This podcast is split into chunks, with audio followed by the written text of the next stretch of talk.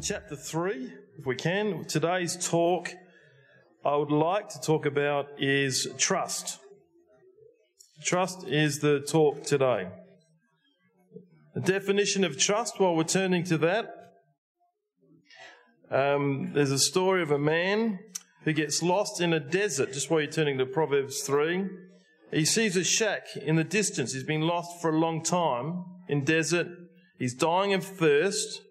He finds a, wa- a water pump with a small jug of water and a note reading Pour all the water into the top of the pump to prime it. If you do this, you'll get all the water you need. You're thirsty, you're dying, there's a jug of water, and you've got to pour the whole lot into the top of that, uh, the handle there for the priming of the, so you can pump it out. That's trust because um, you could pour all that water out and that pump handle doesn't work. You're staking your whole life literally on a note that someone's put there, and the note goes further when you leave, fill the jug up for the next person. That's trust, where you put your whole reliance, you're relying on everything that's being presented to you. Trust in our relationship. Um, good relationships are built on trust and respect, mutual trust and respect. Um, trust is the glue of life. It is the most essential ingredient in effective communication. It is the foundational principle that holds all relationships together trust.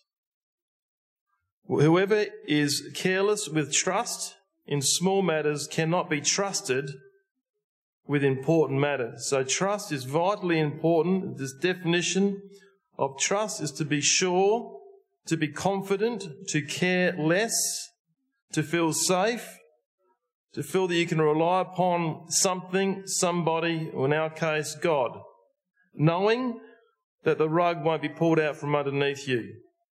It is that, that which you depend entirely upon your whole life is what you're putting that particular person, situational trust with God. So Proverbs 30, uh, chapter 3 says here, instructions of Solomon at the time, that we, or then back there in the time, and for the ageless times of the Bible readers that we are, we're reading things that were written thousands of years ago, and it says here to trust in the Lord with all your heart and lean not to your own understanding. In all your ways, acknowledge him and he shall direct your path. So in that one there, the word trust is to, to not to, and what it talks about leaning, lean not to, should I say, is to not rely on the support of yourself. Don't exclusively trust yourself. Don't rely wholly upon you. Don't rest your being on what you think is the answer to life. This is what King Solomon was writing at the time. So we're told to, the encouragement there is to trust the Lord. So if you, if you are here today visiting, uh, maybe you haven't been baptized, for you, the big question is, um, do you trust God? Do you know Him? We're going to look at some stories today. So we'll look at um, Rahab the harlot, who uh, was there to protect the children of Israel on a crucial day in her life, and she put her entire trust in uh, the two spies that were there, and we're going to read about that in a moment. We're going to read a little bit about uh, Ruth, who also put her trust in Naomi into a God that she didn't know, but that she had, had heard of. And Rahab also had heard about the reputation of, of God at the time. So let's go, if we can. We're going to go right back to jo- jo- Josiah sorry, Joshua in chapter 2. Just saw Joshua chapter 2. So we start off with um, Joshua is about to come into the promised land after 40 years in the wilderness. Halfway through verse 1 of chapter 2, tells the spies to go view the land, even Jericho.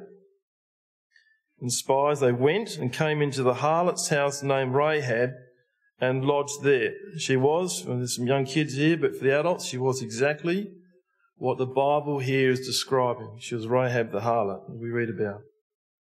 And was told the king of Jericho, saying, Behold, there came men hither tonight of the children of Israel to search out the country. And the king of Jericho sent unto Rahab, saying, Bring forth the men that are come to thee, which are entered into your house, for they be come to search out all the country. And the woman took the two men and hid them, and said, Thus there came men unto me, but I wist not whence they were. I don't know what happened to them. So she protected them in this particular day in the life of Rahab the harlot. Not uncommon for these men to be visiting her home, her life, and what she was doing at the time. And the king, there was nothing to suggest there was anything untoward or unordin- not ordinary in her life. That's what she did. So then we says, then she says down in verse 10, this is her, where a woman is about to put a trust in the God of Israel. She doesn't know God and her lifestyle certainly doesn't reflect any notion at all that she has a fear of God in her life or that she wants to trust something else, to put a whole trust in something else. But she says here, for we have heard how the Lord dried up the water of the Red Sea for you when you did come out of Egypt and when you did unto the kings, the Amorites, who are on the other side of Jordan, Sihon Og, whom you utterly destroyed some 40 years earlier. As soon as we had heard these things, our hearts did melt, neither did there remain any more courage in any man because of you. For the Lord your God is the God in heaven above and in earth beneath. Now therefore I pray you, swear unto me by the Lord, since I have showed you kindness, that you also will show kindness unto my father's house and give me a true token that you will, and that you will save me alive, my father, my mother, my brethren, my sisters, and all that have delivered our lives from death. So this is her putting her entire trust in the God of Israel and these two men that came out to spy out the land. And the men answered in verse 14 her, Our life for your lives, if you utter not this our business. And it shall be, when the Lord hath given us the land, that we will deal kindly and truly with you. Then she let down by a cord, she let them down by a cord, verse 15, through the window, for a house was upon the town wall, and she drew it upon the wall. So there's an amazing amount of trust here. Spies from another country, people that uh, don't take prisoners, that have destroyed everything that's gone before them, but she sees him as the God of Israel and wants to change her life and puts her total and utter trust in this meeting time that when they come again, that they will do business. And he says here, verse 17, And the men said unto her, We will be blameless of this thine oath which thou hast made us swear. Behold, when we come into the land, thou shalt bind this line of scarlet thread in the window which thou didst let down by, and thou shalt bring thy father, thy mother, thy brethren, and all thy father's household home unto thee. And that's what happens. We go to chapter 6. Chapter 6. Well, you can only imagine what it would have been like. You've got this, this uh, nation coming through. They've been in the wilderness and they're heading towards you. And um, you've got to, you want to protect your family. And you've got uh, the whole nation, the king's called you already and says, Who are these men that you've got? You've, you've actually had to lie about that and to make something up. But you've done it because you want to protect your family, your, your, uh, your promise that you've given to, the, to, the, to these two spies. You could not look at a better story on the raw, the rawness of trust. There was nothing else. If this had gone wrong, if she'd said something, they're done for. And Jericho as the city would have been prepared for the, for the, Israelites coming and there would have been a ferocious battle, most likely they would have lost. Forewarned, forearmed, the saying goes. If um, she'd told her family and they had said something, all the bets are off too. if they did not give a promise that they would swear to. And they said, We will deal kindly with you, and truly, we will hold to this, our promise that we're going to give you. So there's an immense amount of trust that these spies are putting in her and her in them for her future. And in chapter 6, and it says in verse 22, as they're now moving in to attack Jericho, Joshua said unto the two men that had spied out the country, Go into the harlot's house and bring them out thence the woman and all that she hath, as you swore unto her, as you promised that you would do to her. And the young men that were spies went in and brought out Rahab, her father, her mother, her brethren, and all that she had. And they brought out all the kindred and left them without the camp of Israel. And they burnt the city with fire and all that was therein, only the silver, the gold, and the vessels of brass and of iron, put they into the treasury of the house of the Lord. And Joshua saved Rahab, the harlot, and her father's household, and all that she had, and she dwelt in Israel even unto this day, because she hid the messengers which Joshua sent out to spy out Jericho. Now that's a story of trust, an immense trust in the God of Israel. She had heard about God. She heard about the reputation of God and the nation Israel, and she thought, I want to have my life like that. Let's go to Hebrews in chapter 11. Because we get a mention of Rahab here in the, in the New Testament. Hebrews chapter 11. As we move through. And this has been written of the what we would call in uh, chapter 11 is an amazing book about people's lives of their time of faith. The Hall of Fame we have in football, cricket, different sport codes. This is our Hall of Fame, our Hall of Faith of fame for all these different lives of people. And we've got here chapter 11, verse 30. By faith, the walls of Jericho fell down after they were compassed about the city seven days, and by faith, the, the harlot Rahab perished, not with them that believed not, when she had received the spies with peace. So her name is still recorded in the history books of, her, of, of our time and that time there when it's been written in the New Testament. Let's go to James in chapter 2. Chapter 2, verse 25. Likewise, also was not Rahab the harlot justified by works when she had received the messengers and sent them out another way?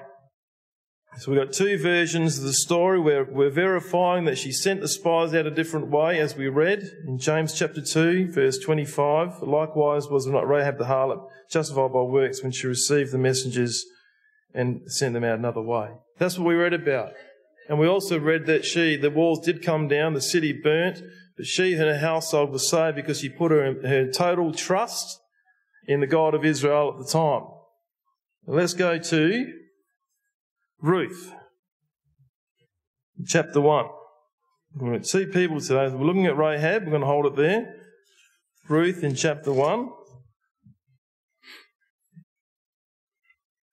So, um, Rahab was not of the children of Israel, but we read it there that she now dwells, her name dwells in the house, in the house of Israel to this day. In Ruth, in chapter 1, She's lost her husband, she's lost her brother in law, her father in law. It's not looking good for her, and her life is in ruination. And Naomi, uh, the, the mother in law, says to her in verse 15 of chapter 1 to Ruth, the Moabitess, Behold, thy sister in law has gone back unto her people and unto her gods. Return thou after thy sister in law. And Ruth said, Entreat me not to leave thee or return from following after thee, for whether thou goest wherever you go, I will go. Where you lodge, I will lodge. Your people shall be my people. And have a look at this perfect quality gem. Your God, my God. Where you die, I will die and there I'll be buried. The Lord do so to me, and more also, if I ought that death part be me and thee and me. And when she saw that she was steadfastly minded to go with her, Then she left speaking with her. Ruth was fixed totally on trusting the living God of the time. And all had gone wrong in her life. There'd been some bad calls, bad situations that had gone wrong in her life. She was, had, was grieving. She was uh, going nowhere. Her mother-in-law didn't know what was going on. She was going back to the land of Israel. They originally left to make their money. There's a big famine in the land of Israel, and, and they'd gone away to, to, the land of Moab, where Ruth is now married to this uh, uh, Israelite man. He's passed away. There's no future, but something in Ruth sees the God of Israel. For all of us, maybe, in our lives, in our time, we bring it into the New Testament for a moment, that we might have had things going wrong in our lives, but we saw the testimony of the person that was presenting to us. We saw the testimony of God. And if you've been brought up in the Lord, as the old cliche goes, that is absolutely and utterly irrelevant to you getting filled with the Holy Ghost. It has literally no bearing on you receiving the Holy. The only thing was that at some moment in your life, you made a decision, I want to follow the God of Israel. I want to follow Jesus Christ. That the name Jesus had an impact in your life. That's what drew you to receiving the Holy Ghost or sitting around colouring in whatever you were doing and you would hear things. You'd hear the testimony of people coming here and things would stick in your mind. Truths that persuaded you in your soul and as a young person, it persuaded you this is the God of Israel, this is, the, this is Jesus Christ, Saviour of the world, the Lamb of God. That's what persuaded you to receive the Holy Ghost. Not because you were born into this, if it was a case of you're born to this, it's an utter total respecter of persons, and God doesn't look at your heart anymore. He looks at our hearts. That's what drew us to receiving the Holy Ghost. No matter what we were, how squeaky clean and how perfectly righteous we may have perceived ourselves to be, in the eyes of God, He said there is none righteous, no, not one. All have sinned and come short of the glory of God.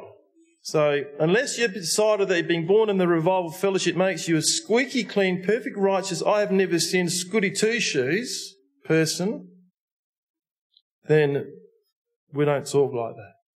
We talk like God is real, Jesus Christ is real, and something with all of us in this room, it pricked our heart to think, I want to pursue that. I want to put my trust in that. I want to put my trust in that. And Rahab, I want to put my trust in the God of Israel, the one that I'd heard about, what he's done in the past 40 years. And Ruth, I don't know where this is going. I know there's things that haven't looked like they've gone well for you, Naomi, but something tells me your God is real and I'm going to commit my life to pursuing that answer till I get the right answer. Let's go to chapter 2. Ruth of chapter 2. So she gets a job. And uh, we read here in verse 11 Boaz owns a bit of land. He's, in, he's now back in the land of Israel. And Naomi says to her, see if you can get to Ruth, see if you can get a job. She gets a job, and it's in uh, his name's Boaz, and, and, and Naomi rejoices because Boaz is a distant relative of hers, so there's a chance that something good's going to come out of that. In verse 11, and Boaz answered and said unto her, Here's her testimony. It has been, it has fully like Groovy Man, it has fully been shown me all that thou hast done unto thy mother in law since the death of thine husband, and how thou left thy father and thy mother and the land of thy nativity, and thou art come unto a people which thou knewest not heretofore. And Boaz says to her, verse 12, The Lord recompense thy work and a full overflowing, it talks about in the Hebrew, a full to measure, overflowing reward be given thee of the Lord God of Israel, under whose wings thou art come to trust. Since the day that we got filled with the Holy Ghost and baptized, since we were introduced to God, we said we're going to put our whole lives into the hands of Jesus Christ. And when things are not going so well, we're going to remind ourselves, I said, on the day that I received the Holy Ghost, on the day that I was baptized, that I was going to put my trust in God. And in days that it doesn't make sense, and in days where I can't work it out, I have to remind myself that God is real and that He's going to work it out for me. And He says, under His wings thou come to trust. And then she says, verse 13, Let me now find favour in thy sight, my Lord, for thou hast comforted me, for thou hast spoken friendly unto thine handmaiden, though I be not like unto one of thine handmaidens. The testimony of you, Boaz, has been an amazing testimony to me. I've come into this land where I don't know anybody. Uh, I'm a stranger. I'm a foreigner. And I've, uh, I've come, and you, Boaz, have been an amazingly good testimony to me. You've been so kind to me. And right back with Rahab, what did the two men say? We will do kindly and truly to you. That's the God's people. That's how we deal with people. We deal with them kindly and truthfully, respectfully at all times. That's what we do with people that are outside our fellowship. At all times. Respectfully, truthfully, kindly. That's what we do because that's what trust's all about. And one day, someone's going to look at you, and you might be the spy. Someone's going to look at you, and you might be Boaz, you might be Naomi, and someone's going to say, In you, I see God. In you, I see the power of God. I see Jesus Christ in you. And my life's not working out, but I'm actually prepared to put my trust, my entire being into you because you, the way you dealt with me. Two ladies, Gentiles, that we see here in the, um, the books of the Bible. What puts them together? And we'll go on to chapter 4.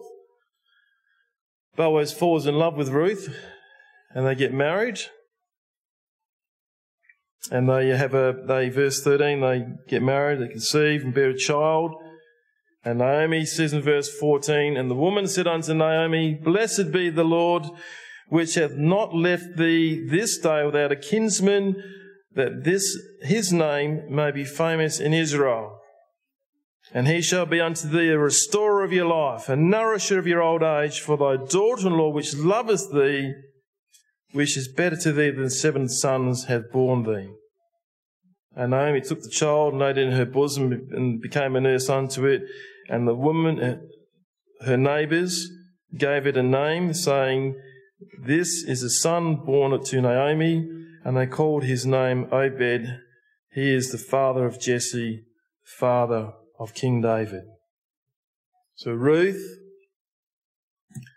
puts her whole being in this dark day when Naomi says, Go back. Go back to your own people because I'm a curse. I'm bitter. Nothing's worked out in my life. And if you follow my life, then you're not going to have much trouble. You're going to have a lot of trouble. And things are going to go wrong in your life. So, Ruth, go away. And Ruth persuades Naomi, no, I'm staying put. Realizes she can't persuade her. She's trusting that this God, the God of Israel, who Ruth has detected, is going to work in her life. And now we see several years later, she goes to the land that she doesn't know anybody. Boaz, one of the first people she meets, incredibly kind man to her, marries her. They have a child, and she is in line, direct line with King David, great God, King of Israel. From nothing to everything. God of Israel that she put her entire trust on, trust in. Let's go to Matthew in chapter 1. we link these two together. Now, Boaz, by historical terms, probably a little bit older than Ruth. We can look at these things another time. So we got here in chapter 1 of Matthew, verse 1, the book of the generations of Jesus Christ, the son of David, the son of Abraham. We read at the beginning here, Abraham begat Isaac. Then in verse 5, and Salmon begat Boaz of Rahab, which is Rachab, which is Rahab the harlot. Rahab the harlot, right back there, um, when she sees the spies, she says, You remember me. You, you remember me when you come back. Save my family. And she's in direct lineage of the, of the line of, of Jesus Christ and of King David. And her child that they, they have begets Boaz. Salmon and, and Rahab beget Boaz, and Boaz begets Obed of Ruth. So we got uh, this woman coming in from her harlotry life. She comes into the land by protecting two people, gets brought into the land of Israel, gets treated well from the moment she arrives, and it's very noted in the scripture that her name is in Israel to this day. Why? Because she's from the throne of David, right through, and she's from the throne, the lineage of Jesus Christ. We talk about her today. And her son, Boaz, learns all about the God of Israel. And that the first opportune moment that Boaz has in probably sitting as a child and hearing about the God of Israel, hearing about Rahab's story, hearing about the spies, Boaz has an opportunity to uh, show his own kindness to a woman who was not part of Israel at the time, which is Ruth. And Ruth comes in. So we've got two ladies who are in the lineage of David who are in the lineage of Jesus Christ, two Gentile women that both put their entire trust in God and they were not disappointed. Two women that bear an amazing story right throughout the pages of the Bible, where you can read of Ruth and we marvel at the wonderful story of the book of Ruth, which God was so kind to us to, to we're so privileged to be able to read the entire story of Ruth. It's one of the great stories of the Bible because we get right through the whole part of her romantic life of falling in love with Boaz and, and Naomi's bitter soul and, and how, how much happiness is brought about through this story. An otherwise very despairing moment. And that's what it's there for. It's there to highlight and illustrate all the different emotions that go on in people's lives. People that are feeling despondent, despairing, grieving, upset, bitter, angry, sorrowful. And God is saying, look, just trust me. You've started in the way of trusting me. Stay with me. Stay with me. Give it all you've got. Stay with me. You won't be disappointed. And Ruth and, and uh, Naomi and, and now we, and we have Rahab all happy together. Let's go to, um, we're going to head to Isaiah in chapter 26. And it says here, Paul, uh, not Paul, uh, Isaiah writing, They will keep you or him in perfect peace, whose mind is stayed on thee. Why? Because he trusts in thee. Isaiah 26, verse 3. We'll get perfect peace with our minds, in our minds, when we trust in the living God. We just put our trust in Jesus Christ. Trust in the Lord, verse 4, forever for in the Lord Jehovah is everlasting strength. And didn't we find that in Ruth? And didn't we find that, read that with Naomi? And didn't we read that with Rahab? That uh, they lost their strength, they lost their courage, they lost their will, but at some moment in their life, one day in their lives, which we read about, they just said, no, no, I'm going to stick with God, God of Israel. What an amazing story to, to, to, to, see Rahab the harlot, that is, that just seems to be her name in the, in the ancients, in the history, in the uh, writings of the Bible. We've just got her as Rahab the harlot. Never Rahab's, always that. She's been branded that, but her story of a woman who put her entire trust in the living God, we read of her to become in the lineage of Jesus Christ. And, that, and the Lord wants that tonight, us for us to know that. And then we have Boaz and, and Ruth, their, their, their time together. Wonderful, wonderful things there of lives that could have gone wrong, that didn't go wrong because they had gone wrong, but they put their trust in God. Let's go to Acts chapter 4. So we, we just, we don't give up. Just recently, I was reading about Dr. Roger Bannister, who was the um, first person to run the perfect mile under four minutes. And he wrote that if you can force your heart and nerve, and just while you're on Acts chapter 4, and sinew to serve you your turn long after they are gone, and so hold on when there is nothing in you except the will to say to those sinews and heart and nerve, hold on, don't give up, then the victory is yours. That's what he said. He, every fibre of his body was broken in, in 1953 on May the 6th at the Empire State Stadium in front of the then known world and, and people listening all around the world about a man and John Landy, Australian, attempting to break the four minute mile. And he spoke of his heart, his nerve system, and his sinews all beyond breaking point. But the commentator was looking at it from a completely different point of view. He says it's going to Bannister's race, striding absolutely magnificently, long strides. Landy's looked to his left shoulder on the bend with 70 yards to go. As he looks, Landy looks on his left. Bannister goes to the right, realizing at that, that microsecond of distraction, he'd be able to take the lead. And he did. And he said, There was nothing in me. But the commentators were the will, the strength, the power of his stride. He's getting stronger and stronger. It's going to be his day. He's done it. He's done it. You can watch it and read it at that moment. And he crosses the line in sheer and utter exhaustion. How people read you is completely different to how you might be feeling. You might be in the last fibre of, of being here, being alive, being like, I want to follow this. But people outwardly might go, mate, why is this guy so peaceful? Bannister said that his heart, his nerves, and his sinew were beyond breaking point. But the commentators, just read out then, the perfect mile, he describes in a different way. Long strides bounding around that last 70 yards and he crosses the line in 3 minutes and 58.8 seconds. John Landy, 3 minutes 59 9.9 seconds. Broke the, the world record. Bannister says to um, Landy, great run, great run. You did a great job. Good on you, says um, Roger to Landy. And Landy says, you ran the perfect mile.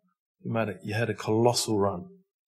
So what was going on in here was just nothing but sheer and utter will, determination. I'm going to cross the line. With all else failing, and that's the people that trust the Lord. Ruth, Rahab had nothing else but to just trust the Lord, and they were not disappointed. This as we're finishing, 30 seconds to go, chapter 4, verse 12. This is us. I'm going to hand over to Pastor Mark, who's going to do the communion.